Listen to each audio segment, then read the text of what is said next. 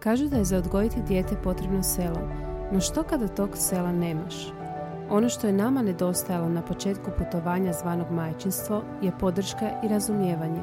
I upravo smo iz tog razloga odlučile pokrenuti zajednicu žena koje se međusobno podržavaju i ne osuđuju. Želimo ti pokazati da nisi sama, da je sve ono kroz što prolaziš sasvim normalno, te da si dovoljno dobra i onda kada se tako ne osjećaš. Dobrodošla u podcast Iskreno majčinstvu u kojem ti svaki tjedan donosimo iskrene priče stvarnih mama. Dobar dan, drage super mame i dobrodošle u novu epizodu podcasta Iskreno majčinstvu. E, tema današnjeg podcasta, doduše kao i svakog do sada, je mentalno zdravlje. Ovaj put malo u drugačijem obliku. E, prije nego što vam više kažem, htjela bih se zahvaliti Stilusu koji nam je sponsor ove emisije. E, pričat ćemo o Rupi Kaur i njezinoj e, knjizi ili priručniku za pisanje koji se zove Riječ kao lijek. To je knjiga koja je namijenjena svima koji se žele povezati sa samim sobom. To je zbirka vježbi koja će vam pomoći da istražite vlastitu nutrinu, svoje traume, svoje bolno slomljeno srce, svoju ljubav i sve što nam je potrebno za ozdravljenje. Sve vježbe zahtijevaju da zapravo zakoračite u svoju ranjivost, što je vrlo teško i za vježbe nije potrebno prethodno iskustvo u pisanju. U biti današnji gost koji će sa mnom razgovarati o pisanju kao terapiji je doktor Hrvoje Handl. E, tema današnje emisije je pisanje kao terapija i moj gost je dr. Hrvoje Handl, e, specijalist, psihijatar i subspecijalist psihoterapije. Sam dobro da, Psihoanalitičar. Psihoanalitičar. Da, subspecijalisti isto neka edukacija, ali uh, psihoanalitičar radi. Ok. Na to sam 15 godina života. E pa dobrodošli. Pa evo još bolje vas našao kako bi se to lijepo reklo, baš mi je lijepo ovdje moram priznati. Eto baš mi je drago, e. mi smo trebali prije sat vremena početi snimati podcast, ali evo Nije, ja sam 52 minute. A, dobro, 52 minute, znači odradila sam cijelu seansu u biti i sad mogu ovako rekuperana I platila je, to je sve da, to, je to, to je to, to je to. Bez PDV-a. Izašao sam iz PDV. ok, ok, ok. Uh, evo ga, znači danas u biti želimo se osvrnuti i na priručnik od Rupi Kaur, riječ kao lijek. uh već sam ja u uvodu spomenula da nam je Stilus sponzor ove, ovog podcasta i pa ajmo mi krenuti odmah. Može. Um, čini mi se da u zadnje vrijeme baš puno se otvorenije priča o mentalnom zdravlju, uh što je super. Ali u jednu ruku mi se čini da jako se svi razmahujemo sa tim uh, kao ja sam anksiozan, ja sam depresivan. Kako uh zapravo prepoznat da zaista imaš problem uh i kada bi trebalo potražiti stručnu pomoć? da, što bi rekao Vili Berš, hvala na pitanju. ovaj, a, mislim, ovako, prvo, svi smo se sad razmahali s time zbog toga što mi se čini da su svi negdje u nekom lockdownu bili bliže samima sebi. I svi su pročitali da takva situacija može izazvati različite mentalne tegobe. I onda si to međusobno serviramo kao prvo, čitamo to, postao nam je internet, društvene mreže i općenito mobitel nam je postao neka mama i tata i ne znam šta, pa to tamo pročitamo ko neki on iz nekog jako velike mudrosti. Malo precijenjujemo to sve što se nalazi isto na internetu, onda je činjenica da je lockdown nas je doveo tamo na mjesto gdje nismo bili spremni doći, a to je ta priča o tome da um, to je kao kad, um, kad te netko zatvori negdje naglo. Kad dođeš negdje naglo u zatvor, baš sam jučer slušao gospodina koji je bio u, u zatvoru u Zambiji mm ovaj, na nedjeljom u dva, pa sam si zamišljao kako je to i mislim, mislim da svakom od nas bi se moglo desiti tako nešto da se suoči jako, jako sa samim sobom i sa nekim svojim mislima koje prije nije mogao, a to, to se s lockdownom zapravo dogodilo i činjenica da su samo oni koji su jako introvertni, koji su prije bili izolirani, došli na svoje. Da. Jer im više niko nije prigovarao i govorio ću zašto se ti ne, malo ne daš van i ne znam šta. mm I onda smo se sreli sa tim uh, terminima anksiozan, uh, tjeskoban, što zapravo anksiozan i tjeskoban je jako blizu, to je nekakav mm sinonim. Sa prestrašen, sa, sa e, novi, ovaj, sad nova fora je usamljenost. Svi bolujemo od usamljenosti. Da. To je kao ja, jako veliko. Mislim, svi su prije isto bili, mnogi su prije isto bili usamljeni, samo sad smo mi to naglasili. Činjenica je da je sve što se pojavi na neki način u algoritmima interneta se potencira jako i onda u potenciranosti toga dobijete zapravo vrlo neispravne stvari. Da. Sad, anksioznost i strah se ja- jako bitno razlikuju. Anksioznost je nešto što osjećaš u sebi bez ikakvog razloga. Jel? To je sad, ono, nas dvoje sad tu sjedimo, gledamo se i odjednom vi sad osjetite iznutra da ste nemirni. Da. Jel? Čak i da nema mene tu, vi odjednom osjetite neki nemir, nemir u sebi. Znači, to je nešto što ste bez ikakvog razloga ovdje dobili, vi ste tu doma, Da. sve je cool, sve je u redu, a odjednom dolazi nešto, nekakav nemir. I to je najčešće anksioznost i tjeskoba. I ona ima svoje razloge i svoje, svoje uzroke, ali najčešće su oni skriveni negdje u precisnom i nesvjesnom. Ja bih volio da u ovom razgovoru uvedemo taj koncept. Da, da, nesvjesnog i precisnog. I um, vjerovali ljudi ili ne, to postoji. Dakle, najteže je onima koji ne vjeruju zato što im nesvjesno to vrati. Mhm. Najčešće. Evo, znači, dakle, iz negdje iznutra, iz precisnog nesvjesnog čovjek dobije taj neki osjećaj nemira. E sad, taj osjećaj nemira možete imati u sebi, a da možete normalno brinuti o djeci, normalno biti sa, sa obitelji, sa suprugom, sa prijateljima, možete, na primjer, e, funkcionirati na poslu i tako dalje i imati taj osjećaj. Jer to znači da imate neki kapacitet da to podnosite, jel?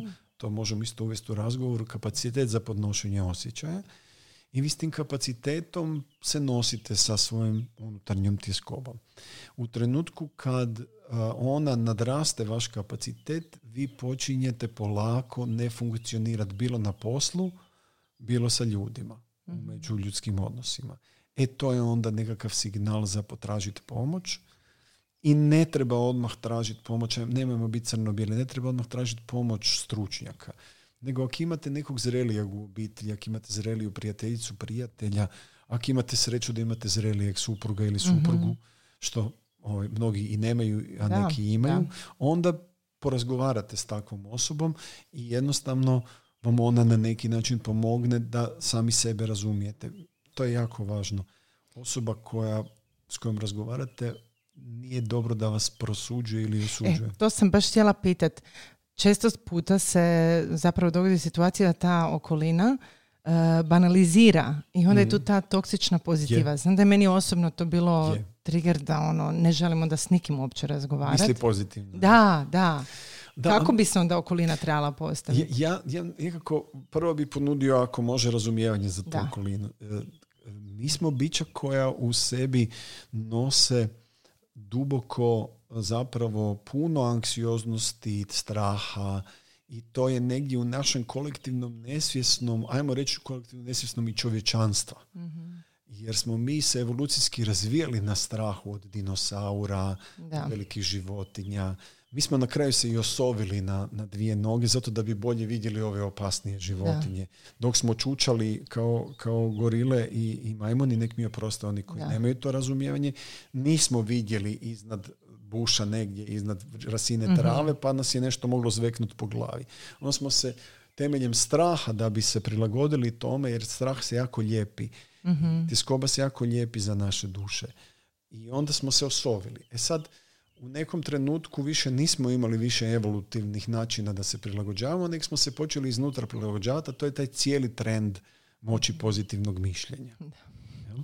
I onda sad više ne možemo se više osoviti, nema više opasnosti, nema, ništa nas više ne može zveknuti po glavi, osim mi sami sebe sa klimatskim promjenama i Da. međusobnom neempatijom i razvojom industrializacije, interneta i tako dalje. Sami smo sebi to sve Da, proizveli. da. I onda se sad, da bi se obranili, moramo stvoriti taj neki moć pozitivnog mišljenja. Ta problem moći pozitivnog mišljenja je u tome što ona funkcionira jedno vrijeme. I to je pitanje sad isto strukturalno koliko ste iznutra ego moćni. Jel, Mhm. Ako ste razvijeni kao dobar ego, uvjerljiv ego, i možete drugo uvjeriti, onda možete i sebe. I onda sad sebe jedno dugo vrijeme uvjeravate da je sve pozitiva.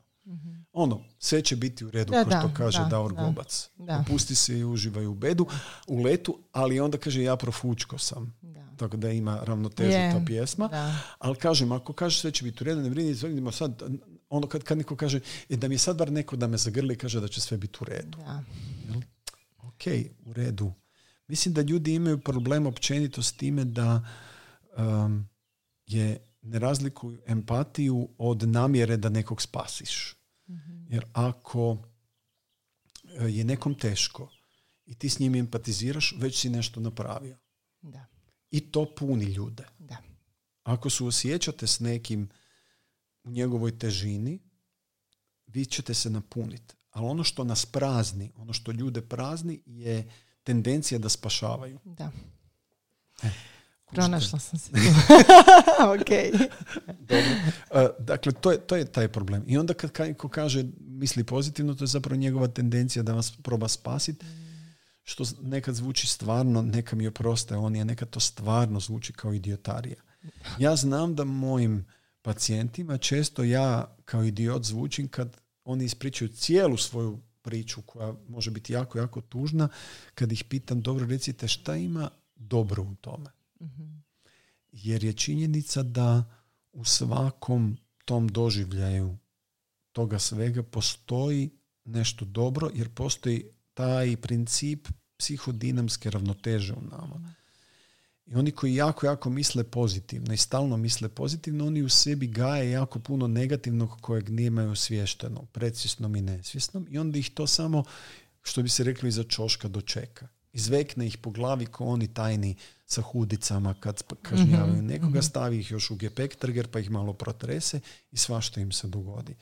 I ne znaju da im se to dogodilo zbog toga, nego dalje pričaju. Znači, ista je priča i sa negativnim. Kad imate jako snažan a, težak doživljaj u sebi i tako dalje, vi negdje na drugoj nekoj strani u predsjesnom, nesvjesnom imate neku pozitivu. I ta dobra strana toga stoji i čeka i ona je mudra na neki način, jer izgubiti nekoga u sebi nosi jednu vrstu mudrosti za nas, samo nas to u nekoj budućnosti čeka ako dovoljno tugujemo da shvatimo zašto. Da. Jel? Tako da ono, kažu da ako dovoljno dugo radiš na sebi u nekom tugovanju, da vidiš i zbog čega je dobro bilo to tugovanje. Da. Evo, Da. nadam se da sam odgovorio. Ne, ne, jeste, jeste, jeste. Uh, rekli ste da ne moramo odmah trčati po stručnu pomoć. Ne. Um, koji bi bili Hodat, mehanizmi? samo. E, dobro, ok, to sam baš htjela se. pitati. Šta bi, šta bi, dobro, čuli smo i to kao jedan od ovih toksičnih prijedloga, kao pa samo malo prošeći, izađi na zrak i udahni zrak. Mm, da, ne ide. Onak, evo, šećem već jako dugo. Kilometrima. Više mi ništa se ne događa. Ne, ne. E, ali... e, koji se- se. Da, pa, a, da, i onda odemo jest. e, I onda se jer i vratiš jest, e, da. to je to. E, koji bi bili mehanizmi koje možemo primijeniti prije nego što potražimo stručnu pomoć? Pa evo, mislim da je riječ kao lijek isto jedna, jedna dobra, ovaj, jedan dobar način. Um, self-help ima svoje granice. Mhm. Ta samo, knjige samo pomoći su sve um, uh, jedan pokušaj da se nešto spasi jedan pokušaj. Neki, neki ljudi stvarno vjeruju, stvarno, mislim, to, meni su oni začudni koji napišu knjigu da bi stvarno pomoću knjige nekog spašavali. Da. To mi se čini, ono, ne bih htio ovaj, previše ovaj, ih popljuvati ovdje Da. i ne bih volio da, da zvučim kao takav, ali mi se čini izlišnim da nešto što je u međuljudskim odnosima nastalo, jer sve naše patnje i boli i konflikti emotivni nastaju na kraju u nekim međuljudskim odnosima, osim kad imamo jako, jako genetski predodređenu neku psihozu ili nešto, jel? Onda ona i u međuljudskim odnosima prije ili kasnije nešto se dogodi, ali imamo neku predispoziciju.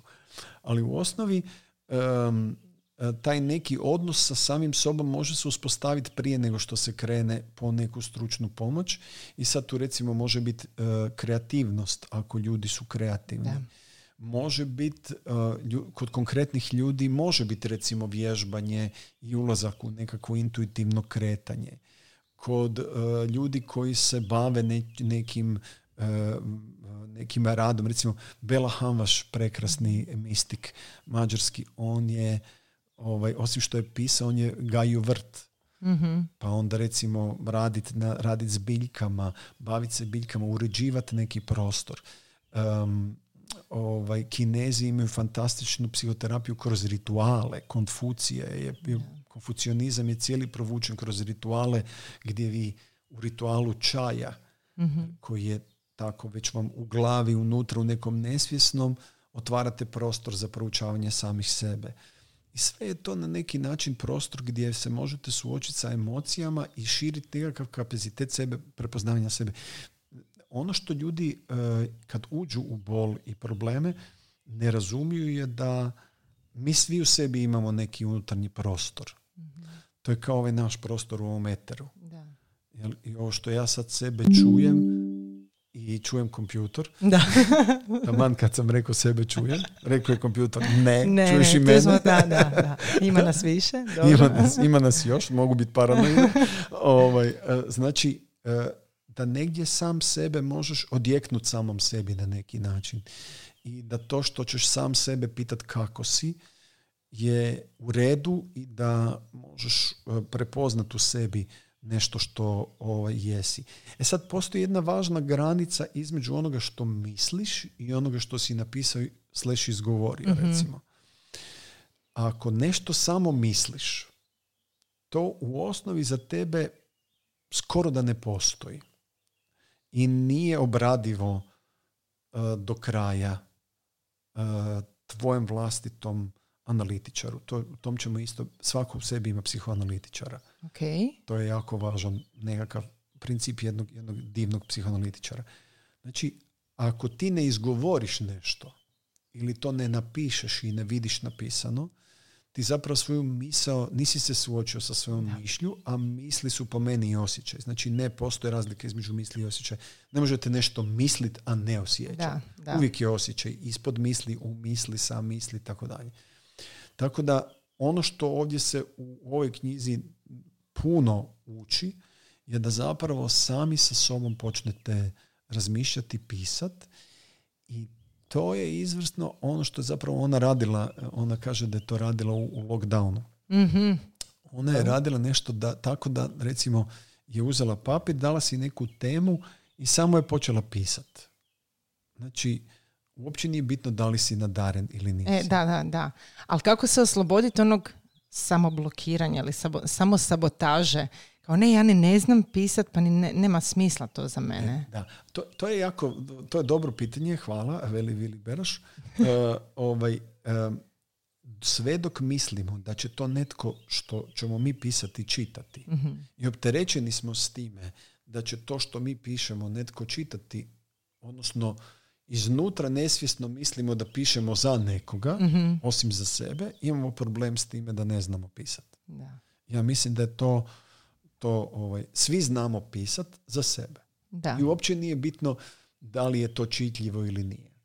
Razumijete? Mhm. Jer na kraju danas, po meni, ja kao ljubitelj poezije i netko ko si utvara da zna i nešto napisat, mm iako nisam se nikad suočio, zapravo jesam zapravo jesam se suočio, ima neki stvari koje se ljudima sviđu, ali u osnovi um, kako je to prekrasno rekao jedan pjesnik, ne mogu se sad sjetiti koji, ali ne pišeš zato da bi to netko čitao, pišeš iz vlastite potrebe. I kad razviješ to da ćeš sam sebi nešto napisati, jel? Kad bismo sami sebi mogli pisati pisma. Da. Jel? Na primjer, ono, dragi Hrvoje, danas daj se, ajde sjeti se što si danas radio. Moram ti reći da sam danas do, izašao iz dežurstva, uh, nervirao se zbog tog, tog, tog i tog i uzrujali su me ovi, ovi, ovi i ovi, sram ih bilo, materina im i sve ostalo. mm I onda sam došao tu pa sam razgovarao i razgovarao si sa njom, tada razgovarao si sa Sonja, a Sonja se zove tako jer, se, jer je Sonja, pa onda ko je ta Sonja, zašto Sonja, razumijete? Da, da. Mislim da kad bismo mogli tako pisati, da bismo svi znali pisati. I stvarno nije bitno.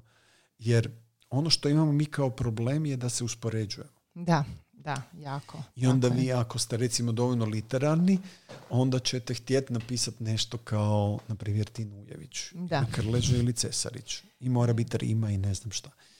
Tu se uvijek sjetim svoje djece koja su mi pisala pjesme, jer su vidjela da ja pišem Aha. puno, onda su mi pisali pjesme i jako cijenim i volim to što su mi oni napisali i nacrtali, jer su napisali iz sebe. ima jedan prekrasan opis. Uh, mislim da je sin pisao svoj san. I opisao ga zapravo gotovo kao pjesmu. Ne mogu se sad tog sjetiti, bilo bi Mhm. nedostojno Da, ponoviti, ali je recimo opis njegovog sna baš priča o poez, poetska da, priča. da, Jer ju je napisao iz sebe.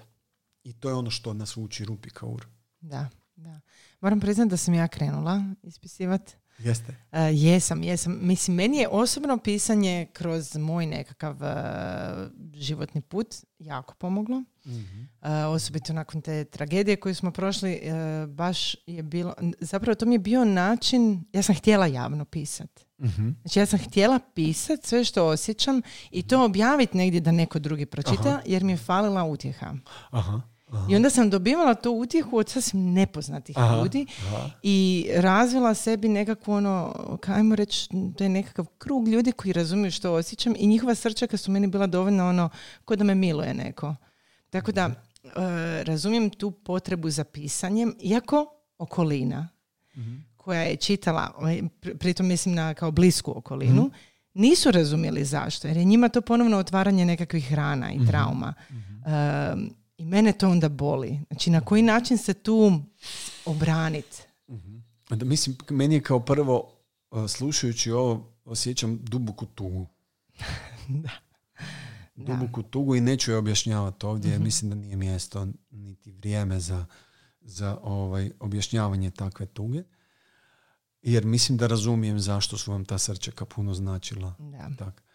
Um, e, hrpimice nalazim ljude koji e, teške stvari u svom životu na neki način kao da um, kako da to kažem to vam je kao kad imate kućnog ljubimca kojeg ostavite negdje Mhm. jer, vam, jer ga ne možete više imati Da. I onda ga u neki haustor zatvorite i pobjegnete Hm. Jel?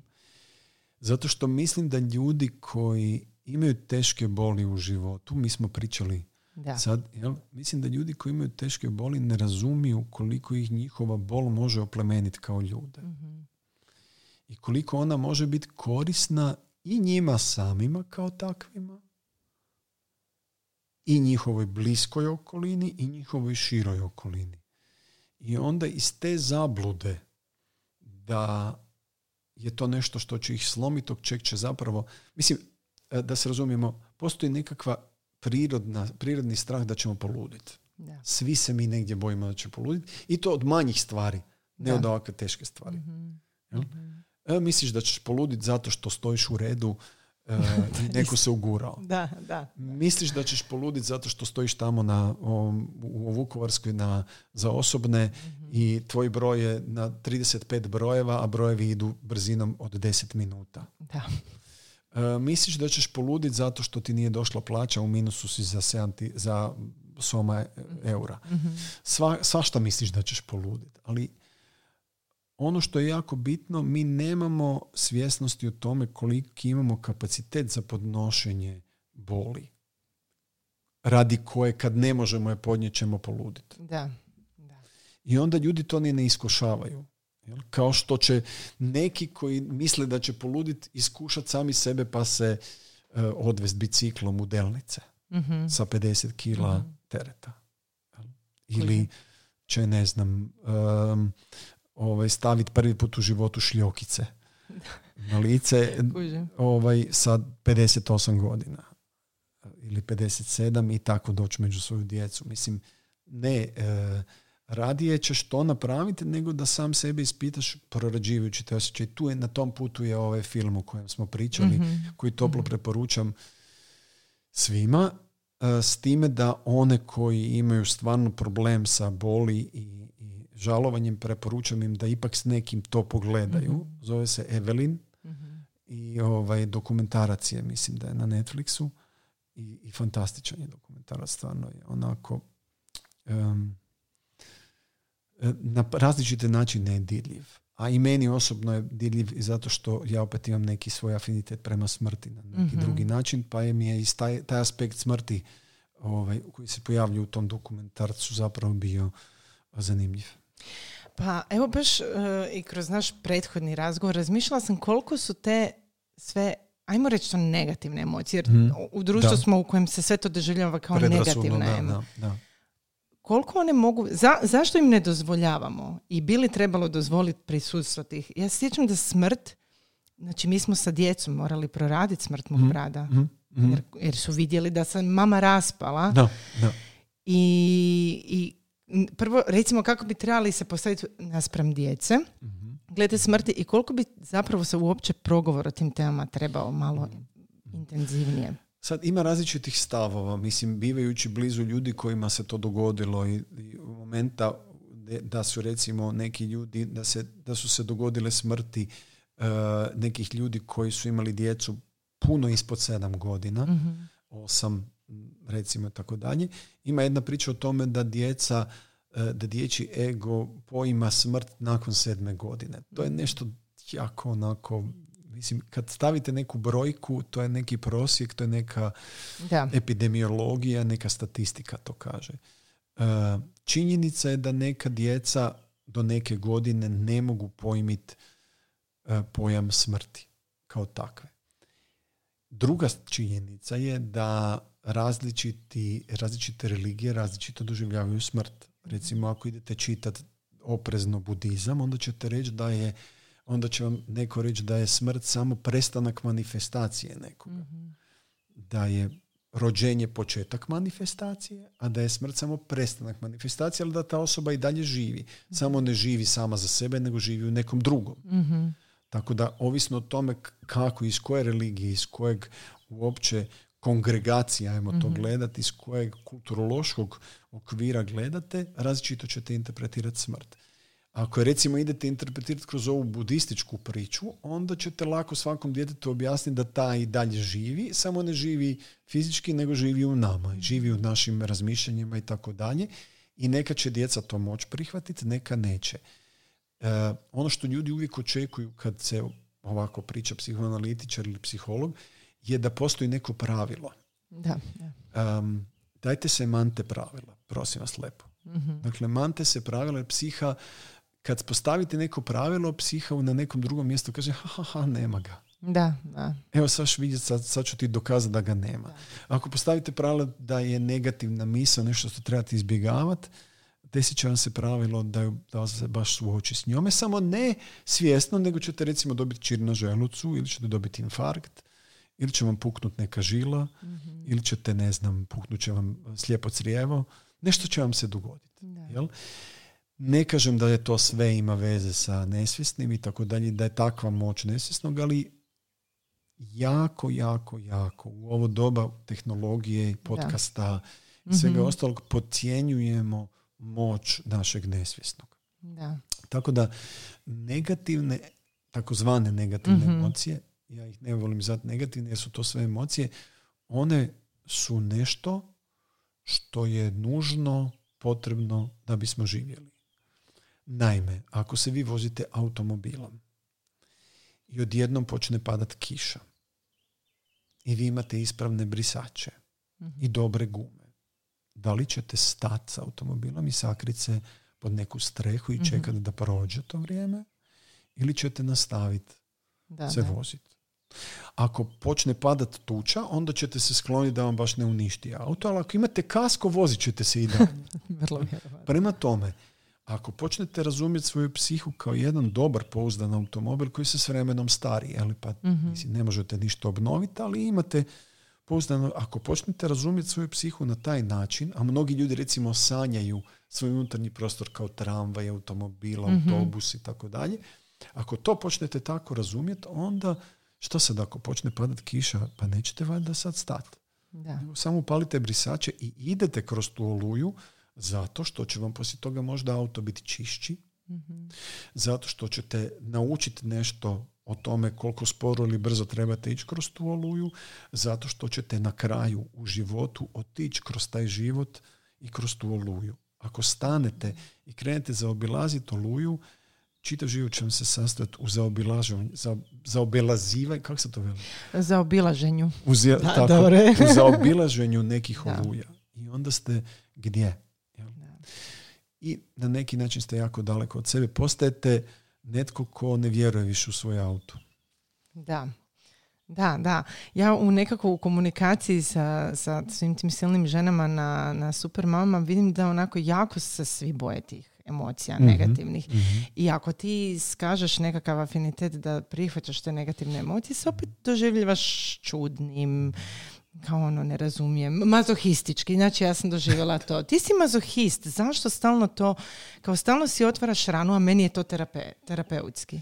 Pa jasno, mislim, ja sam pristašao ovog da se čovjek suočava s time, um, ali ima jedna druga priča što se baš tiče mama. Mhm. Drage mame, ako vi izbjegavate prolaske kroz oluje, vi učite svoju djecu da to isto rade. Da. I ako hoćete da vam djeca odrastaju kao ljudi koji ne znaju se nositi s tugom, koji se ne znaju nositi s boli, patnjom, mi smo bića koja neminovno pate. Da. Jel? U nekom trenutku e, dijete od e, šest mjeseci pati. Da. Zato što ne može onog časa dobiti nešto što mu treba, Mhm. nego dobije za dvije, tri minute, ali za dvije, te dvije, tri minute ono može patiti. Da, da. Jel? Kad jako, jako, jako pati, postaje očajno i, i razvije oštećenja. Ali vaše dijete, bez obzira koliko god vi savršeno bile blizu svom djetetu, u nekom trenutku pati i mora patiti. Jer mora biti frustrirano da bi se naučilo odrastati. Da, Na kraju. Nema, nema odrastanja bez frustracije. da. To je isto što, što drage mame koje izbjegavaju negativno, projiciraju svoju Je. djecu, jer hoće da samo djeca budu sretna. Ali odakle nam to? Pa to je zapravo od našeg straha, od tuge i, nesreće i nezgode. I onda te mame koje tresu, ja uvijek to na predavanjima onako doživljavam, objašnjavam kako se dijete koje vam se prvi put ili peti put ili petnesti put rasplakalo osjeća ako ste ga vi primili i tresete ga dok ono plaće. I onda sad ja se tresem i mene Da. netko trese dok ja plaćem. I šta sad naučim dok se tresem? Da, ne smijem plakat. Da, da, I ako prestanem plakat, prestat će me trest. da. I nastaje nisam nikad o tome razmišljala na taj način. I nastaje mir. Aha, znači u budućnosti ako budem plakao, neko će me hoće trest. da, I sad bolje da ne plaćem, da, bolje da ne plaćem, bolje da nemam ništa od toga negativnoga, jer ne samo da ću mamu možda učiniti nesretnom, nego će mi im, imat ću neki negativan doživljaj. I sad povezivanje te priče. Mi ne učimo onda djecu empatiji. da, šta, je, šta bi trebalo biti ispravno? Prvo, to da ta mama nauči nositi se sa svojom tugom Mhm. I sa svojim plaćem. Da se nauči plakat. Pa makar i u WC-u sama sa Da. sobom ako muž to ne može podnijeti. da? Ili, ne znam, mama, tata, bilo ko. Znači, to je jedna stvar. Onda kad to naučiš i na- naučiš se nositi sa svojom tugom, onda se nauči nositi s tugom svog djeteta, koja nije ništa strašno. Jer to dijete na taj način razvija prostor da smije imati te emocije. Emocije. Da, Jer ako ne razvije taj prostor, mislit će stalno da ne smije, zatvorit će prostor tih Da. emocija, a te emocije su vrlo moćne. I one, vjerujte mi, probijaju. Jer ja kažem da te emocije su ko nekakva e, hrana koja je pokvarljiva i stavljena je duboko u podrum. Mhm. Sad u tom podrumu su uvjeti relativno dobri za neko vrijeme, ali ta hrana se počne kvariti i počne smrditi. Mhm. I onda polako ne znate više, zaboravili ste na tu hranu, ali ona smrdi gore do, do Da. prizemlja da, smrdi u prvi kat, u drugi kat, smrdi i ostaje vam taj smrad u nosu i imate taj smrad i muči vas i ne znate šta je to. da, Tako da noseći se sa tim temeljnim takozvanim negativnim emocijama mi učimo djecu nekom prostoru i učimo ih tome da podnose svoju tugu. Znači, ako ti pustiš, držiš to dijete i ono plaće i s njim budeš, ne plaćeš naravno s njim, jer mislim, ne učiš ga tako empatiji, jel, ok. nego podneseš svoje emocije i zajedno ste skupa ste i učiš ga da podnese tu emociju, onda si ga naučila ili naučio da se nosi sa svojim vlastitom emocijom. Jer djeca od nas uče o tome. da, Nemaju od kog drugog. jasno. A poslije onda ako nemaju od kog drugog, jako puno self-help čitaju. Da. E, da li bi bilo preporučljivo, recimo, evo, ja sam se jako dugo razmišljala da li je ok da moja djeca vide taj moj raspad koji se dogodio nakon smrti mog brata, E, osobito ovaj stari, jer ovaj mali je imao dvije i pol Mhm, godine i mhm. nije ništa, baš nije bio ničeg svjestan, ali ovaj stariji od pet godina. Mhm. Koliko, ja često vidim, imam prijateljicu jako blisku koja nikad nije oplakala svoju majku pred svojom Mhm. djecom, E, ali da. nikad. To je, to je, mislim, ja se sjećam kad sam ja došao prvi put na grob, uh, ja sam ostao bez tate dosta rano s 19. Mhm. Ovaj, I mama je umrla 2004. Ovaj, uh, a imam sad 57, tako da negdje mama u nekoj kao zreloj dobi, mislim nisam tad bio zreo uopće, Mhm. ali sjećam se kad sam prvi put došao na grob sa svojom djecom i rasplakao se da su oni prvi put vidjeli mene da plaćem. I ovaj, da sam im ja objasnio to kao nešto što nije neka drama, nego da sam bio tužan i da sam plakao. Isto kao što oni su plakali jer nešto nisu dobili ili e, su tužni zbog nekog prijatelja i tako Da. dalje. I sjećam se da je, nije neka drama njima to bilo. S- Jako je pitanje na koji način čovjek doživi vlastite emocije. Ljudi vrlo često e, nemaju samo jednu emociju, nego imaju na tu emociju, recimo, e, užasno imaju tugu i onda se nje prestraše. Da. I onda u užasnoj prestrašenosti i napetosti plaću. Ali onda više ne plaću samo zato jer su tužni, nego zato što ih je toliko strah te tuge da će poluditi, da plaću i zato što su bespomoćni pred vlastitom tugom. Da. I misle da evo sad će doći ludilo i sad će ono neko pozvat hitnu i policiju stavit će me ono u Jankomir na zatvoreni odjel, Da. vezat će mi i dat će mi lijekove. Da. To najčešće uopće nema veze sa istinom. Jel? Da.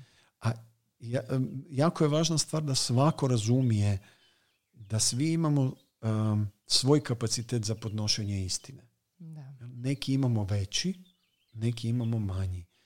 Istina je da je nešto, da je gubitak majke tužan. Da.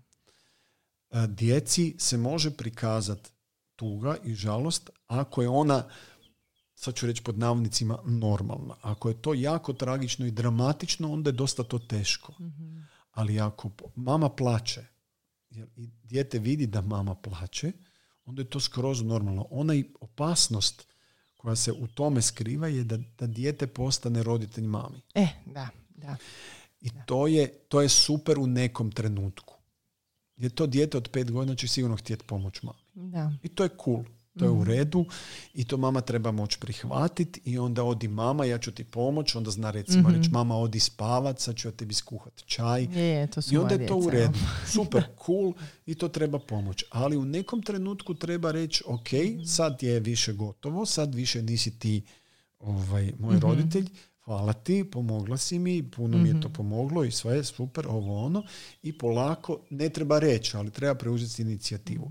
Najveće, najveći rizik današnjih roditelja, a i mnogih bivših, mnogih bivših, mnogih prošlih Stari- roditelja, Da, da, da. je u tome da postanu djeca svojim, svojoj djeci. Da.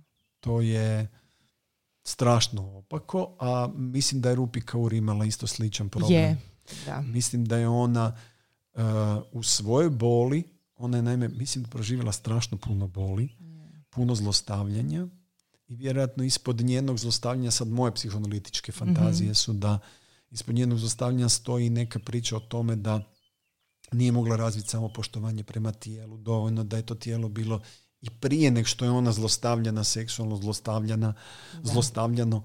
Tako da mislim da je Rupi uh, baš primjer nekoga koji je sazrio iznad svojih roditelja, reći ću Da. uvjet to tako, i, i razumio svoje roditelji i na kraju u tijelo dom ona to fantastično ovaj, i pokazuje, razumjevši uh, sve probleme emigracije, odnosno imigracije svojih roditelja i boreći se za imigrantska prava i mnoga druga prava. Da, da. Em, ja baš kad, evo, kad o njoj razmišljam, meni je ona došla baš u, u kritičnoj fazi i puno mi je pomogla. Taman kad je trebalo. Je, taman nekako ono suđena mi je bila da, da se našla u tom trenutku na tom mjestu. Em, I sad gledam to njezino e, pisanje. Um, Pitaju me moje prijateljice, jel to stvarno vrijedi? Kao, jel vrijedi to probat? Ja ne znam sama što bi rekla. Kako, kako motivirati? Da li ono, kako, da li to može svakome odgovarati ili svako mora pronaći nekakav svoj mehanizam? Prva i osnovna stvar je, je sama odluka. Znači, odluku ne donosite um, odluka ima jako puno aspekata. Odluku o tome da se tako nečem posvetite ne donosite iz razloga što bi to trebalo za nekog drugog i zbog toga što bi trebalo spasiti, ne znam sad, spasit ću brak, Da, da. znači, spasit ću djecu na taj način. Ne znam šta. Prva i osnovna stvar je ne možete se spasiti s tim. Znači, ništa ne može zamijeniti psihoterapiju. Ništa ne može odnos zamije- zamijeniti. Ali, a, način na koji ćete sebe vidjeti nakon što krenete raditi s time i počnete to čitati ponovno. Mhm. Ali pazite, tu imate dva aspekta. Jedan je aspekt to što vi pišete, već izgovarate onu misao koja Da. nije misao i nije osjećaj dok da, nije izgovorena, a onda kad to čitate, već drugi put se suočavate s tim. Da. Znači, ako vi dan poslije uzmete to pa idete čitati, Mhm. kao što ljudi neke svoje dne- dnevnike krenu čitati nakon ne znam koliko godina, vi se suočavate sa sobom. Znači, za to trebate biti spremni. da. I trebate biti spremni za to da ćete možda sami sebe muljati isto. Dragi dnevniče, danas je mama rekla da sam dobra. Em, ja mislim da e, je, u svemu postoji ravnoteža. I da ako se naučite iskreno odnositi prema sebi i s iskrenim motivom krenete to raditi, da ćete imati jako puno poteškoća sa samim sobom i sa samom sobom, ali da će vam pomoć već to što ćete krenuti. Nije bitno da to završite, Da. nije bitno da idete od početka, jer ne znam kako ide, ono ide Da, da, ide, ide. Ja sam, ja, ja nisam krenula od prve stranice, nego sam krenula od, Od boli. Da, Naravno. naravno, naravno. Da, Da, da. da, ima ono život, kako ide bo- život, ne. Kako ide je? život, bol, ozdravljenje je tu, mislim, Mislim da, da je, je i prekid, boli. Prekid. Ima i prekid, ima Prekid. ozdravljenje, ali šta je prvo, prvo poglavlje? Prvo nam je poglavlje, evo sad ću Evo, plavo je. Ovo, plavo mi je. Ne, nije ovo, ne. Sad moramo malo listat, samo Da. malo. Prvo nam je poglavlje, bol, zapravo bol je prvo Da. poglavlje, ali prije tog ima Ja jedan mali mislim da uvod o boli, da, ali Da ima nešto, nešto, da. E, Dakle, e, i ljubav. Ljubav je tu isto. Da, e, ono što ljudi vrlo često ko predrasudu imaju je da em, nešto što zvuči jako negativno i bolno je samo nekorisno Mhm. i da je beskorisno i da se s time ne treba baviti. A, moje iskustvo rada na sebi, a, ovaj, ja sam još uvijek u svojoj psihoterapiji, iako sam sedam godina i ne znam koliko mjeseci bio u inicijalnoj psihoterapiji, to je i na čudni način je moja psihoanaliza povezana s ovom knjigom, to sam vam Da, ispričao. da, I jako sam zahvalan tim ljudima na tome Da. što su mi omogućili da, da odradim svoju psihoanalizu. Ovaj, a nisam ih pitao da li smijem, pa neću reći ko su oni. Ok. Ovaj, ali em, ja sam bio 7 godina u svojoj terapiji, to je nekakvih 1052 sata psihoterapije. Ležao sam na kauču četiri puta tjedno. Ali sad još uvijek ležim na kauču jednom tjedno. I fali mi moja terapeutkinja jer su četvrtkom terapija, sad su baš četvrtkom bili praznici. Ovaj, a- ali hoću reći, e, dakle, raditi na sebi i gledanje u sve te aspekte sebe koji možda nekad djeluju jako, jako nepopularno, bolno i treba bježati od njih.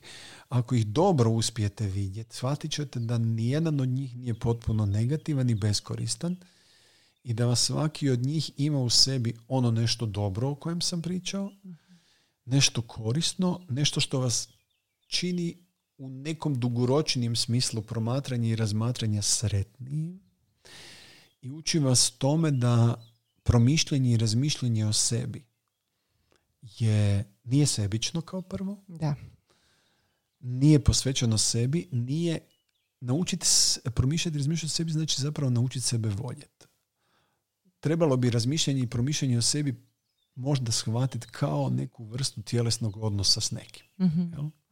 Kao što imate lju- ljubavi nekakav tjelesni odnos, bilo da je to sad seksualni ili intimni, ovakav ili onakav, e, promišljanje i razmišljanje o sebi je kao da sebe grlite, kao da sebe iznutra mazite, kao da sebi stavljate melem na neka mjesta koja vas jako bole i to ne tako da, da, da kažete e, rekao je handl da, da napravim to Da, i to da, da. nego da zapravo sami sebi to nađete neko mjesto i to jako bilda samopoštovanje. Puno je ljudi sa malim samopoštovanjem u, u svijetu. Da, možda miješamo samopouzdanje, samopoštovanje, da. nije isti pojam. Nije, nije, da. nije. Ja za Nije. sebe mogu reći da imam samopouzdanja, Aha. ali samopoštovanje nije malo upitno. Da, nije, pa nije ajmo možda da, možda da razjasnite e, Da, slušateljima. Da. Uh, dakle, po- poštovanje je, je nekakva vrsta, to je neka vrsta um, poznavanja i razumijevanja onoga što nosite u sebi i poštovanja sa svih, viđenja toga sa svih strana. Mhm. To je samo poštovanje. Samo pouzdanje može imat, e, može se odnositi na neke aspekte nas u koje vjerujemo. To je Mhm. uzdanje. Jel? U njih vjerujemo. Ali to je ono što mi kao dobro poznamo, ali i to ne moramo vidjeti sa svih strana. Mhm, Jel? mhm. Ljudi koji imaju samopouzdanje nekad ne vide one neke druge dijelove sebe Da. koje vjeruju. Jel? I onda nekad im to može biti i obrana. Mene mrze neki moji pacijenti kojima ja vraćam to sve skupa ko obranu i tako dalje, onda kažu, sad ste me rasturili, sad više ni ne vjerujem u to. Kao, Da. jel? Ali nije istina, jel? jer tu gradimo poštovanje. A, Ako to malo bolje razgledamo, ima fantastičan jedan analitičar koji se zove Bion, koji je rekao da zdrav čovjek zna i u sebi i u drugima iz puno kuteva vidjeti jednu te istu stvar. Mhm. Drugim riječima, na primjer, ajmo to ovako uzeti za primjer, e, kako bi zdravo bilo gledanje na smrt? Jel? Obzirom da smo smrt spomenuli. Da, da. Nek mi oprosti stilus što povezujemo Da, smrt da, ali da. mislim da je i Rupikur jako je, puno je, u tome je, svemu. je. Tako da, ovaj, kako bi bilo zdravo gledanje na smrt? Zdravo gledanje na smrt ima veze s time, ok, uh, razmišljamo o smrti, strah me svoje smrti. Mhm. Razmišljamo o smrti, uh, druge je strah moje smrti. Mhm. Ko bi kako od mojih doživio moju smrt? Mhm. Razmišljamo o smrti, uh, bliska mi je smrt, e, fenomen smrti, privlačna mi je smrt, Mhm. od uvijek me zanima, e, to sam po horoskopu, bla, bla, Da, bla. da, da. Jel? Imam tu fantaziju. Razmišljamo o smrti kao o drugom aspektu seksualnog. Mhm. Mala smrt, orgazam, pa razmišljamo Mhm. taj način o smrti. I dakle, to je već, to su već četiri, ima ih sad koliko hoćete, možete Mhm. nizat poglede. Nezdrava osoba vidi smrt i doživljava je samo iz jednog aspekta. I sad kad malo pogledate u sebe, pa krenete razmišljati o tim svim vašim takozvanim negativnim, s koliko strana vidite te stvari Mhm. i koliko ste onda zapravo zdravi. U tom je pitanje promišljanja i razmišljanja, a to je ono što vas pisanje, razgovaranje i suočavanje sa tim najjednostavnijim, a zapravo najbolnijim stvarima u sebi uči. Iscijeljivanje, ono što ona kaže ozdravljenje. Iscijeljivanje je temeljni dio našeg bića. Zato što nema ni jedne osobe na ovom svijetu koja se nije suočila s tugovanjem Da. na ovaj ili onaj način. Jel? Tuguješ prvi puta kad te odrežu, kad ti odrežu pupčanu vrpcu. Mhm. Jel? Izađeš iz mame i onda ti odrežu pupčanu vrpcu. To je već prvo tugovanje. Da. Jer nema više, sad moraš disat, sad se moraš hraniti, sad moraš vapit za hranu. Jel? To je prvo tugovanje. Moraš patit za svim Tako tim. Dobro. Onda možda drugi put tuguješ kad te s maminog prsa stave negdje u nekakav empindekl i ti Da. si sad skučen tu i samo si jedna štruca i nema mame. Jel? I zapravo onda osjetiš da imaš potrebu za mamom, a nema i počinje tugovanje. Onda idući put tuguješ svaki put kad se možda od nje odvojiš. Onda te mama odje, u nekom trenutku pošalje ili u jaslice ili u vrtić i počinješ tugovati onda te mama iz tog vrtića i svega skupa nabrije na to da je škola super stvar. Jel? I onda Da. dođeš u školu i onda opet tuguješ. Da, da, da. Jel samo si dovoljno već odrastao da si spreman potiskivati to tugovanje u korist toga da si kao jako odrastao. Da, da. I tu kreće priča o tugovanju. Tuguješ o to, u trenutku kad te nauče da kontroliraš stolicu. Jer više se ne možeš pokakat kad Mhm. da, da, hoćeš. kad hoćeš, da, da, točno. Nego je mama jako sretna ako se pokakam baš na to mjesto. jel? Da. I onda da bi mama i tata bili sretni, jer oni meni plješću svaki put kad se pokakam na pravo mjesto, ja se idem uvijek tamo pokakat Da. i oni me hvale. Da. I tako ja naučim kontrolirati emocije i činiti ljude sretnime tako da krenem, zato je analno recimo jako precizno. Da, da. Onda ne znam, tuguješ kad izađeš iz osnovne škole i kreneš u srednju školu. Mm. Onda počneš u, u pubertetu tugovati jer su se mama i tata jako promijenili. Da. Nisi se zapravo oni promijenili, nek si se ti promijeni, postaješ odrasta i počinješ vidjeti njih na jedan sasvim drugačiji način. Odljubljuješ se od njih na neku foru i shvaćaš da mama ovaj, ili, ajmo to vidjeti iz pozicije rastavljenih roditelja, to je mhm. recimo zanimljivo. I počinješ shvaćati u pubertetu, neka djeca već počinju shvaćati da je super da su se rastali. Da. Jel? Ili da je super da imaju druge partnere. Mm Ili počinješ shvaćati zašto tata ima facu neku kad je mama ovakva i onakva i zašto mama ima takvu facu kad je tata ovakav i onakav. Počinješ te stvari i naravno oni ti postaju frikovi idioti. mm Ko dijete ne misli za da... Da, apsolutno. Da, apsolutno. Onda odjednom ideš na neki faks. Onda na faks dođeš, ako si došao po svoje volji, ako si došao po tuđe volji, tuguješ jer nisi Tako je. po svoje volji. Jel?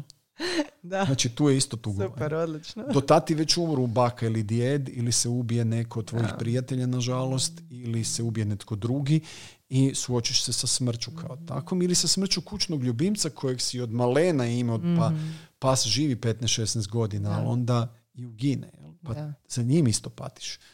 E onda dođeš na taj faks i ako si došao na faks slučajno, ako imaš tu sreću da su te pustili da ideš na faks koji si mhm. sam htio, onda dođeš tamo i shvatiš da to nije onaj faks kakav si ti zamišljao. Pa opet tuguješ. je, da, da, da. Tako da tugovanje je silno zanimljiv proces s kojim se treba moći sroditi i suočavati. A tugovanje ima svoje sad faze. mm to je nazvano tako zbog psihologa i psiholozi jako vole i mi psihoanalitičari mi volimo sve nešto kao u fazama nešto da, da, da, da, to da. bi ljudima lakše objasnilo zapravo tugovanje svako ima neko svoje mm i ako ga dobro upozna i ako shvati šta znači tugovanje šta znači plakat za nekima da nisi više nesretan. Da, da. samo je u tebi i ok si s tim. Jel? Ako to shvatiš onda znaš da si prošao neki proces tugovanja. Tako da Eh, a za njega je jako puno potrebno pričati sa sobom. Da. A to možemo onda kroz pisanje. Pa, apsolutno, da. Mislim da je pisanje... Uh, dobro, lako je nama koji da, volimo Da, koji volimo, da, da, Ali to ja sam bi, razmišljala. Ja bih da, da ljudi ovaj, koji i ne znaju pisati shvate da uh, dovoljno da napišu crticu. Da. Jel? Da napišu u crtici tužan sam. Da. mm Dovoljno da napišu... Ali tako je teško. Da. Napisati tužan sam. Točno. Točno. Znači, ja, ja to ne razumijem. Znači, toliko je teško izgovoriti samo ono, najbanalnije, ne mora to biti pjesnički. Znate što neki dan sam, kako sam ja ono poznati binđer ovaj, svih, svakakvih dokumentaraca, sam gledao dokumentarac o Tour de France. mm I iskužio sam kako, ovaj, e, jako sam blizu tim sportašima i tak dalje, koji svi su briju na to da, da emocije nije dobro pokaziva, da je plakanje da, nije on i on. I onda sam gledao te genijalce koji stvarno se namuču u životu da bi osvojili neku trku, da bi osvojili neku etapu, Tour de France i tako dalje. Svi imaju jednu te istu reakciju kad osvoje. Dođu, sjednu pred kameru i kažu ovo je, o, kažu, ovo je trenutak u kojem sam jako sretan. Da, da, da. I kad mm progovore, rasplaću se. Da. Oni su skroz cool, nasmijeni su, mhm. sve obrane su tu, yeah. ali kad progovore, a da, to da, je to. Gotovo je, da. Kad vi o sebi istinski progovorite, kad vi čujete taj glas iznutra, a to je glas iznutra vas, mhm. kad ga pročitate, kad ga promislite, vi se suočavate sa svojim emocijom i to vas čini zrelijom i sigurno sretnijom osobom. mm Bez danjih. Ne, e, nemojmo se zavaravati da zato što ste iznutra nesretni, očajni i sve skupa i ne, su, i, i ne suočavate se s tim da ćete biti sretniji. mm To je samo, da. To je samo bježanje. Maska, da. I to je jedna vrsta neautentičnosti u kojoj onda hrpetina obrana dolazi da. u akciju a te obrane vam uglavnom odmažu, ali ih vi ne razumijete jer se niste ni počeli baviti. Da, da. Tako, a obrane su super, dobre su. Da. Jel? Već ljudi kad su ruke, ono, opet to je već super obrana. Je, da, Ima hrpa nas psihijatara koji idu po vizitama i ovako drže sklopljene ruke. Da, Recite kako ste. Da. Jel onako, jako po uznosito to kažemo. Branići se zapravo od toga što će sad neko neku svoju nesreću nama uputit, pa će nas to pogoditi. mm Evo recimo nešto s čim se ja često susretnem je uh, taj komentar kao ono, kako ti se da kopat? Zar nije bolje, znači, kao nemam dojam da si bolje od tog kopanja po sebi. Pa zašto to onda uopće radiš? Šta ti nije bolje jednostavno ono ne znat neke stvari? To moji roditelji recimo njima uopće ne razumiju. Oni ne razumiju uopće zašto ja to želim raditi. Zašto meni te, ti procesi kroz, mm, odnosno te faze kroz psihoterapiju mi pomažu, iako se ja devastiram i isplačem i mhm, svašta. Mhm. Ne njima, oni samo vide suze i njima je to ono. Da, da. Zašto si to radiš? Pa dobro, to sad ima, ima dva razloga. Jedan, mislim, ja, najbitniji razlog je u tome što oni to teško podnose u sebi. Da, da, da. Tako je. Oni to, i to se zove projekcija, oni kažu uh, zašto si to radiš jer ja si to neću nikako neću da, tako. Ne kažu oni to zbog vas, nego zbog sebe. Njihov razlog zašto oni to kažu je um, zašto si to radiš, uh, ja, nema šanse. Ali ste mi sad posjetili na kraj jedne prekrasne knjige od uh, Elif Šafak, uh, koji se koja se zove 10 minuta i 38 sekundi u ovom neobičnom životu. Jako je zanimljiva knjiga, oprostite što sad reklamiram nekog drugog i sve skupa, ali na kraju te knjige prijatelji odluče otići na sirotinsko groblje i otkopat svoju prijateljicu mm sa sirotinskog groblja i pokopati je na dostojanstvenom mjestu. To je upravo ono što mi radimo sa svojim nevoljama. Jel? Da. Mi idemo kopat. Da. Jel?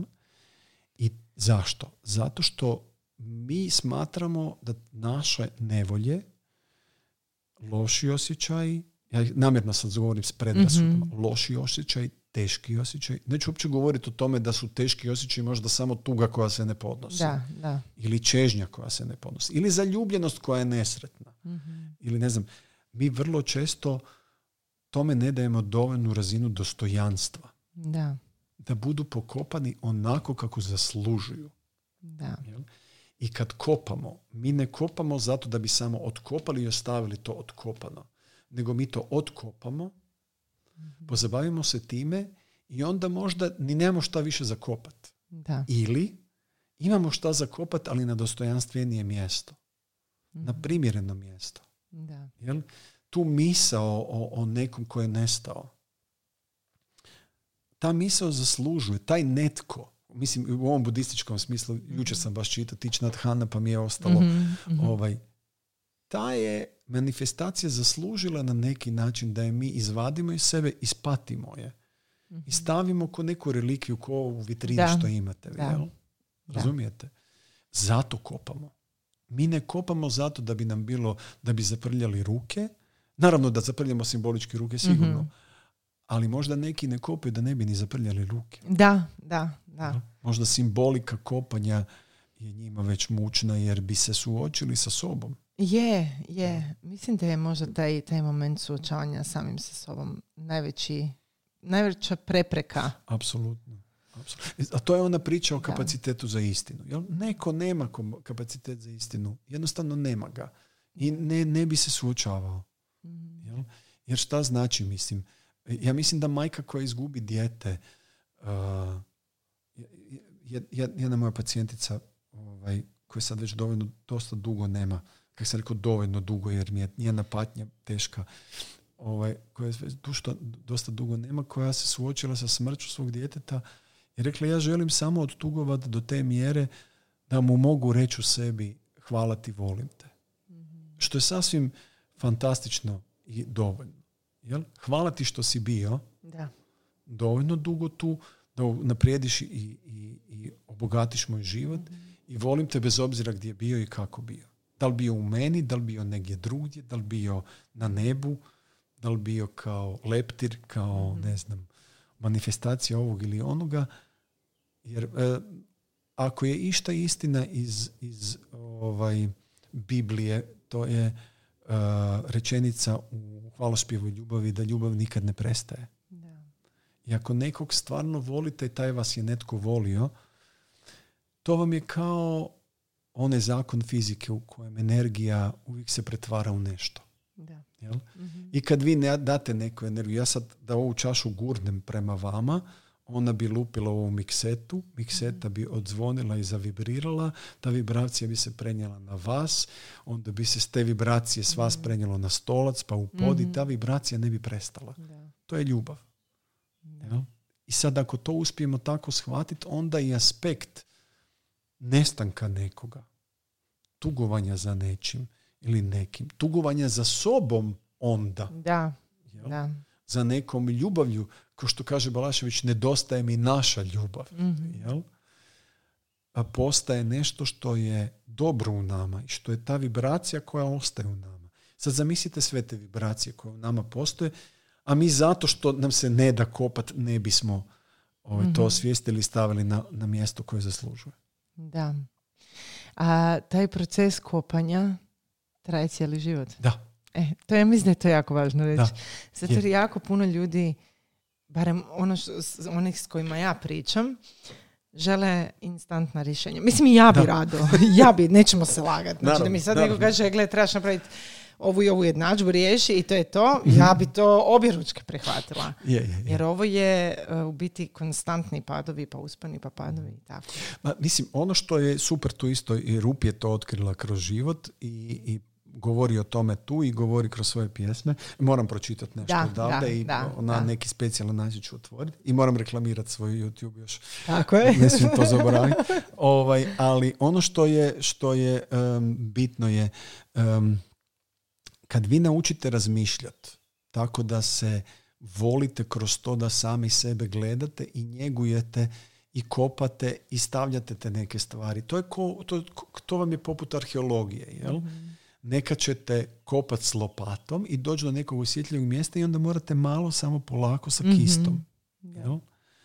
Je, recimo, te neke uspomene, e, dođeš do njih, ali ne smiješ više s lopatom. Da. Mislim, sad govorim simbolički. Da, da, jasno. Nego moraš polako, polako kistom, što znači kroz psihoterapiju polako asocijacijski dolaziš do nekih mjesta i kažeš aha, pa to nije baš ovo, nego je ovako izgleda i onako izgleda. I spojeno je s ovim. Da. Spojeno je na ovaj način. I to nije zapravo ona ili on, nek sam to ja. Mhm. Te neke važne stvari.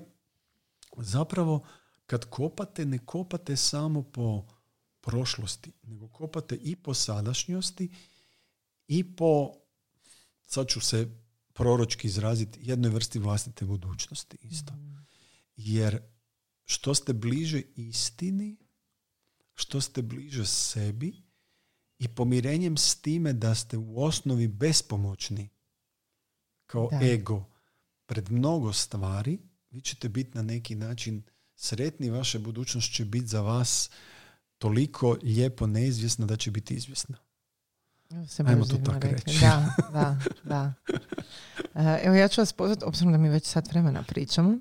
E, Je, točno, da, da, točno, da. 53, bravo. E, da. A koliko smijemo trajati uopće? Pa ne, mi možemo trajati koliko god vi želite, samo ne znam Izvrsno. koliko Pa ja će imam mama do imati.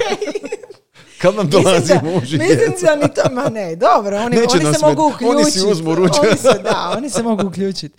Ne, meni je baš lijepo, izvrsno. Možda, možda sam euforičan, ali baš lijepo mi je ugodno mi je. Hvala vam. E, pa Baš je evo, meni je jako drago da vam je ugodno, jer je i meni isto jako Da. ugodno. Sad smo onako...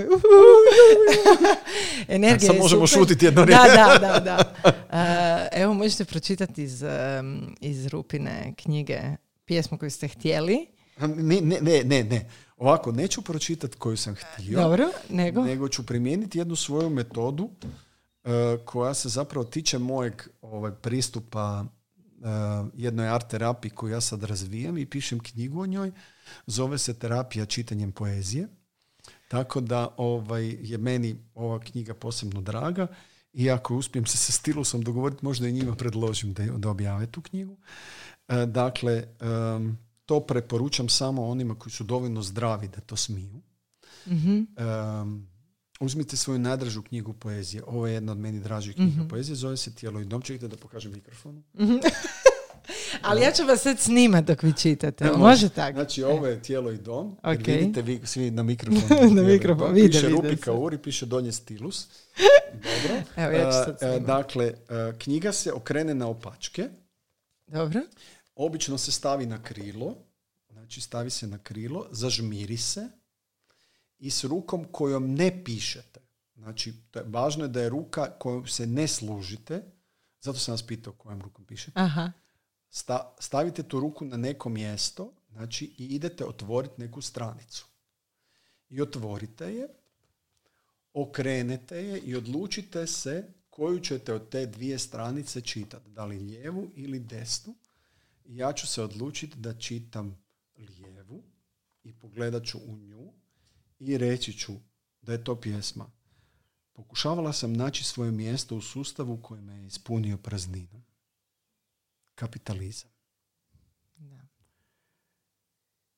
E sad sam ja posebno dirnut jer se tiče mene i sad bih ja mogao o tome razmišljati i promišljati i tako dalje, baš me sad dirnulo. To, mislim, u tome sam ja isto, da pokušavao sam naći mjesto u sustavu. Puno me sustav, ovaj, u zadnje vrijeme, baš jutro mi je sustav napravio nešto sa ovaj, dodirnom prazninom i sad se u tom moje terapiji razgovara o tome. Vi, vi biste recimo sad kao terapeut mene pitali neka pitanja, ja bi odgovarao sa da i ne. mm Da ili ne. I uh, onda bih ponovno pro, došavši u tu emociju dublje, opušten i tako dalje. Evo sad tu osjećam tu, ta, tu emociju. Baš je tu osjećam. Ja bi ovaj, onda ponovno ovaj, zatvorenih očiju, prošavši polako kroz to, nisam siguran da sad to mogu, sam sa sobom. Kak je lakše drugima to nego Da, da. Jel? u tom sustavu, toj praznini i razmišljavši ne o samom sadržaju, nego o emociji koja je u tome, e, nakon nekog vremena odgovara dakle klijent samo za da ili ne, on otvara oči, postoje određene tehnike kojima se dolazi do toga, otvara oči, ne opisuje ništa, kao što ja sad govorim, otvara oči i ponovno pročita i kaže pokušavala sam naći svoje mjesto u sustavu koji me ispunio prazninom. Kapitalizam. E, sad mhm. grupa proučava ovaj, e, i suočava klijenta sa e, onim što je izrekao i koja je razlika između prvog i drugog mhm. čitanja i tako dalje. Tako ja ću vaš podcast apsolutno iskoristiti za Neka pa promociju da pače. Dakle, znači, to, je, terapija čitanja. Terapija čitanjem poezije, da. zove se terapija čitanjem poezije. Ja sam je nazvao poetoterapijom, nepravedno, jer već postoji poetoterapija i kad idete googlat, nađete uh prvo jednu češku stranicu, ja mislim, i tako, tako da nije, nije, mhm. nije pravedno, ali terapija čitanjem poezije i ja se mučim sa svojom nesistematičnošću, ljenošću, nedosljednošću, obećanjima svojima onima koje volim i posebno jednoj dragoj osobi koju volim, koju sam rekao da budem, da napišem i dovršim tu knjigu. Ovaj, i, mislim, negdje u sebi pretpostavljam da će se to dogoditi, a sad kad, to je, to je pitanje. Ovaj, meni je ova knjiga posebno draga, mm Tijelo dom. Uh, i ovaj, ona je treća i točno je prije ove riječ kao lijek. I ovaj, mogu, mogu negdje mm, razumjeti što je sve obuzelo da. Uh, Rupi kad je trebala nešto četvrto stvoriti. Ona je već tri stvari stvorila koje su ljudi prihvatili i onda imaš osjećaj pritiska drugih i tako. To je mm vjerojatno jako teško. Ali ono što je važno da je Rupi Kaur bila stalno u svojoj terapiji. To je, to je silno važno i ona vam to stalno vraća. Sad ću, mm dobro, nisam slušalica maknuo. Ona je stalno u svojoj terapiji i, i po tome je recimo fantastično da to stalno govori. Ne sviđa mi se da govori moja terapeutkinja i to, mhm. to mi nije drago jer to, to je preljevanje iz terapije, to se ne radi, ali ništa ne može zamijeniti psihoterapiju. I umjetnici dragi, ako idete u psihoterapiju, nećete izgubiti kreativnost. Da pače, ono će vam se potencirati na neki način. To se meni dogodilo. Ja sam kreativan od kad znam za sebe i zapravo su naši razvoji, vaši moji na neki način slični zbog prisile na pravi, prisile na medicinu. Ali ovaj, meni je kreativnost pomogla da pomognem ljudima i to mi je jako drago.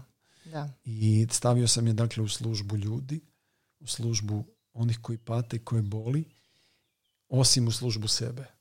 E, prvo sam je stavio u službu sebe. I moram priznati da, da je divan osjećaj voljeti više sebe. To je Samo moramo se onda malo odgurnut od toga kako nam je društvo nametnulo to ljubav prema sebi. Jer ja sam cijeli život doživljavala da ako volim sebe, da je to nešto sebično i egoistično. Da, da. Mislim, uh, kužite koliko ima tu predrasuda. Da. To je sad genijalno. Tu ima strahovito puno predrasuda. Recimo, jedna od, jedna od temeljnih predrasuda, recimo, u svih nas koji kao sazrijevamo seksualno mhm. je da ne treba nama biti dobro u seksu. Da, da, točno, točno. Nego da onom drugom treba biti dobro. Je. I onda nikako ne možemo uspostaviti ravnotežu kad je odjednom nama do i osjećamo se nešto sebičnima. Da, Jel? je. I mislimo da onda onaj drugi koji je više posvećen svojem uživanju, da je zapravo sebi, što nije istina. Da. U toj nekoj ravnoteži između davanja i primanja je neka priča. Sad nije važno čak ni da li je seksualna, intimna, razgovorna, prijateljska, roditeljska, bilo koja. Tako da mi smo zapravo stalno u, u tome što nam se, i to je vrlo često narcistično, predbacuje. Mi smo stalno za nekoga nešto. Da. Jel? I bivamo lažnim, lažnima, to se kaže lažnim, bivamo krivima na neki način, mm odnosno iskrivljenima da bi nas netko volio. Jel? Jer ako me mama u nekom trenutku kao bebu, dakle ja kao beba imam pravo, da sad idemo u bebu, mhm. ja kao beba koji ima šest mjeseci, imam pravo na potpuno idolo poklonstvo svojih roditelja. Mhm. Ja trebam biti kralj ili kraljica. Mhm. I oni se predamnom trebaju klanjati. okay. To smo mi napravili sa jednom ovaj, uh, našom super mamom iz tima. Dobro. Ovaj, neću reći kak se zove jer mi nije do, isto ni ona dozvolila, ali mi smo recimo na božićnom domjenku spojili se na Zoom sa njom mm koja je beba je imala par dana. Aha. Ja sam tražio od svih da se, kad ona pokaže tu bebu, da se poklonimo. mm ja mislim da je to jedino što zaslužuje beba u tom trenutku. Svi, svima ta beba treba biti kraljica ili kralj. Ako je dovoljno kraljica ili kralj, neće biti narcistična, zamislite. Da, to je, ali u našoj glavi, da, da, da. Dakle, ako vi njoj u onom momentu kad treba biti kraljica i kralj posvetite dovoljno divljenja, vi ćete razviti dijete koje neće imati narcistične obrane i grandiozne. Ako nije, razvit će ga. Jer joj to treba.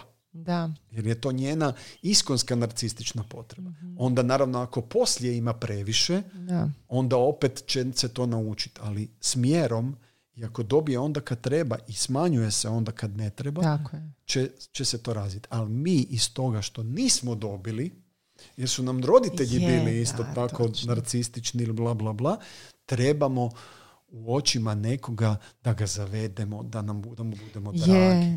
da vidimo taj sjaj u očima da, te neke osvajamo. osvajamo. I, I to imate kod estradnih izvođača, kod glumaca i tako dalje. Oni žive na tome da odjednom osjete to ogromno divljenje. mm I zaborave da je zapravo umjetnost komunikacija, da nije divljenje nekome. Da. Nego da je umjetnost, kazališna umjetnost, bilo koja umjetnost nije divim se umjetniku. Da. Nego shvaćam što mi je rekao. I mogu se usputi divit. Da, ali, ali ja shvaćam što mi je rekla Rupi fantastična žena, mm-hmm. super. Da pače ona je prizorna žena, baš je mhm. zgodna. Je. Zgodna, baš je, ima u izlogu. Pojava ovaj, je. Na trgu je ovaj, velika reklama, pa je, baš sam vidio sam je u, već, u većem izdanju i tako dalje, baš je pojava žena. Je. I, I lijepa je. I ali ta njena ljepota vjerojatno ima veze duboko sa mm unutarnjim. Jel? I to isto razumijevanje ljepote. Šta je stvarno ljepota? Ljepota ima veze jako sa unutarnjim doživljajem sebe i sa sadržajem koji imate u sebi. Mhm. E, za kraj, da ne zaboravimo vaš YouTube kanal. e, da. Sad oni koji su slušali do kraja. A slušat će, slušat će. Znaju staviti pauze pa onda slušaju kroz cijeli dan. E, ove, za vas koji ste putovali nekuda slušajući ovaj podcast i uspjeli ste skoro stići i hvala Bogu da se mogu sad... Ja se uvijek zaboravim reklamirati, to je isto dio mog narcističnog zapravo, jer kao nemoj se reklamirati. Da, da, Ja imam kanal koji se zove Doktor Pričalica. mm i ovaj, zvao se prije psihoterapeutija, ali sad mhm. se zove doktor pričalica. Htio sam naime da ga proširim iz psihoterapije u neke malo veće, neke malo šire sfere. I recimo evo sad sam uh, preko 100, 101 video zapis imam. Imam 133 ovaj, ljudi koji me prate. Dobro. E, baš me zanima koliko će mi sad to Da, porasti. da, Možemo mjeriti da. ono Da, slušanost, može, može, e, može, podcasta. da. Ovaj, e, I em, pričamo svačemu, najviše pričamo o korelaciji između prirodnih pojava i ljudske psihe, ljudske patologije. E, Evo sad smo, dok smo pričali, mi je palo na pamet da pričam malo o konceptu traume Mhm. koji ovaj, je Freud nazvao branch theory, odnosno teorija grane koja se zabija kroz sve, sva polja psihe. Sad sam završio ovaj, ko- em, niz koji se zvao Bilje, Mhm. 11 ovih prikaza. Mislim da je 11, ni- uvijek zaboravim. Kad krenem snimat, ne znam precizno koji snimam. Pa Da, da, ovaj, da, kužim, tako da, ok. ovaj, mislim da je 11. Ovaj, sa, sa uh, korelacijom između um, toga kako biljke zapravo nastaju iz ničega. Nastaju iz sunca, vode, zemlje i pretvaraju se u nešto. Na taj način nastaju i ljudi. Jel? Nastaju iz nečeg, iz dvoje ljudi, iz spoja neke ljubavi i ljubavi koja ih na neki način spaja. I onda odnos između faktora sunca koliko ga ima, vode koje ima i zemlje stvara takve ljude. I onda ta ljubav koja je ovakva ili onakva pretvara ljude u ono što jesu ili nisu. Tako da to je recimo sad nešto što sam tu spojio, ali ovaj, zanimljivo je recimo bilo da kad se desilo ovo sa ovim dečkom u, u Beogradu, Mhm. Uh, da mi se jako, jako, jako, jako mi je zasmetalo to da ljudi odmah idu teoretizirati ovaj, o tome šta je njemu, šta je drugim. tako. Mislim da to je prikaz toga koliko smo mi neempatično Jesmo, društvo. vrlo. Mi uvijek moramo nazvati nešto nekim imenom. Ovaj Da. mali je sigurno psihopat. Jel? Da, je. Onaj I onda nam je ludi- lakše. Ako Onaj tako ludi predsjednik i odmah je rekao monstrum. Jel? Da. Mislim, uh, uh, mislim da prvo i najvažnije da s ljudima suosjećamo. Ne moramo ih spašavati. Da. Nećemo ih spasiti. I bilo je zanimljivo, ovaj, taj, taj recimo, uh, taj video je u roku od 24 sata imao preko 100 i nešto gledanja. Mhm. Što je za moje Da, da, pojmove, shvaćam, mislim, da, moje da. pojmove nevjerovatno i čak me i YouTube upozorio da imam nagli porast Da, gledanja. da. Tako da evo, doktor Pričalica piše se doktor točka pr. Ok, to ćemo staviti mi na naše mreže. Hvala. Tako da, da znaju ljudi doći. Evo pričamo koliko sati 15. Ja? E, sati 16, ako ćemo precizno. Mašala. Da, Mašala, ali malo smo ono na početku kao bili neformalni, pa ajde, ok. E, sad, ko se kome sad zahvaljuje? E, pa ja se vama zahvaljujem. Aha, da. dobro, a mogu E. onda i ja. A možete i vi, da. E, ja bih vam se zahvalio jer ovaj, mi je bilo baš izuzetno ugodno i lijepo. I ovaj, e, tako neke unutarnje svoje doživlje i neke drage ljude koje nosim u sebi sam ovdje isto tako bio s njima. Manifestirao sam ih, što bi rekli u budizmu. I ovaj, mislim da će se oni prepoznat slušajući ovaj, ovaj podcast. E, Hvala vam jer sam otkrio još jedan kanal ovaj, koji mi se sviđa. Nisam siguran da ću vas redovito moći Pa pratiti. dobro, ok je to. ovaj, ali e, baš ja sad imam vaš. WhatsApp broj pa ću onda slat e, linkove. Uopće neću biti nametljiva. može, može, može. I htio sam samo reći, ovaj, se ispričat normalno svima koji budu slušali ovo, vrlo često se događa da ljudi Da. traže onda mene u, da, da za neku terapiju. Ja vam se sad svima vrlo ono, ponizno i skromno ispričavam koliko god mogu skromno kao sudionik podcasta. Ja vam nemam mjesta. Da.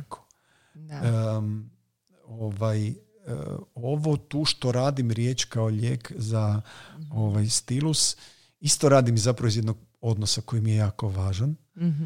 i zahvalan sam jako i ovo je zapravo izraz neke ljubavi isto, ali nemam mjesta i molim vas e, nemojte pokušavati me kontaktirati jer imam ljude na čekanju po dvije, tri godine. Ajme meni. Znači, tolika je zapravo potreba. Da, a, ali mislim, ja shvaćam ljude da me idealiziraju Da. i razumijem proces idealizacije sve skupa, ali ja nisam stvarno nimalo tak idealan i sve skupa i sad da me vidite sonjinim očima, znali bi da nisam. Ovaj, ali em, možda bi znali da jesam, ali znali bi i da nisam. I ja stvarno i grizem nokte i ovaj em, em, neki dan mi je jedna pacijentica rekla pa vi grizete nokte za vrijeme dok me slušate. Dobro. Da, da, pa je, desi mi se to. Onda mi je jedna rekla, pred puno vremena rekla, čekajte, jer vi sad glumite empatiju. Zato što sam super su da, da, da, da. ali ovaj fakat nema mjesta. I, I svima onima koji se željeli liječiti od poremećaja hranjenja, toplo preporučam da se jave na mail hrana at pbsvi, p mhm. kao Pirovac, b kao Beograd, s kao Sesvete, v kao Vinkovci, i kao ivanićgrad.hr i da ovaj, se tako prijave i mislim da je najbolji način da se liječite od poremećaja hranjenja u dnevnoj bolnici. mm Zašto? Zato što je to puno intenzivnija psihoterapija od onog koju ćete dobiti od mene ili bilo kojeg individualnog terapeuta. Imamo vas puno i vas je puno na čekanju, ali vi prije dođete na red nego da biste došli kod mene na red. Da. Idite u psihoterapiju, pričajte sa svojim zrelijim članovima obitelji ili prijateljima i vjerujte u razgovor i ljudske oči kao način da se liječite. Ne u ekrane, da. ne u društvene mreže, nego nek vam oni budu sredstvo, a nek vam bude način na koji se liječite to da gledate drugima u oči. Znači niste mogli ljepše zaokružiti ovaj naš razgovor. Ja ću se zahvaliti i Stilusu što mi je vas doveo ovdje. Evo je to. I što, eto, ja sad svoje misli mogu pisati u Rupinu knjigu, odnosno priručnik. Vidjet ćemo šta će se iz tog izroditi. Evo, i... budemo iskopali nešto. A, može, može. Ok, za kraj. Za kraj. Žmirim, otvaram. U, ovo je dugačka, nećemo, ne, znači, kraću. Evo ga, okay. našli smo kraću, evo. Da vidimo šta nam je nesvjesno donijelo. Kaže ovako. Već imamo stvari koje nas mogu upotpuniti. I nisu to samo stvari, nego ljudi i smijeh i povezanost. Nezamijenjivo. Predivno. Da. Sad ću ja drugi puta pročitati na glas, ali kad budemo bez, kad ne budemo više u eteru. E, hvala vam, doktore. Evo. I hvala svima što ste nas slušali. Pozdrav. Pozdrav, Bog.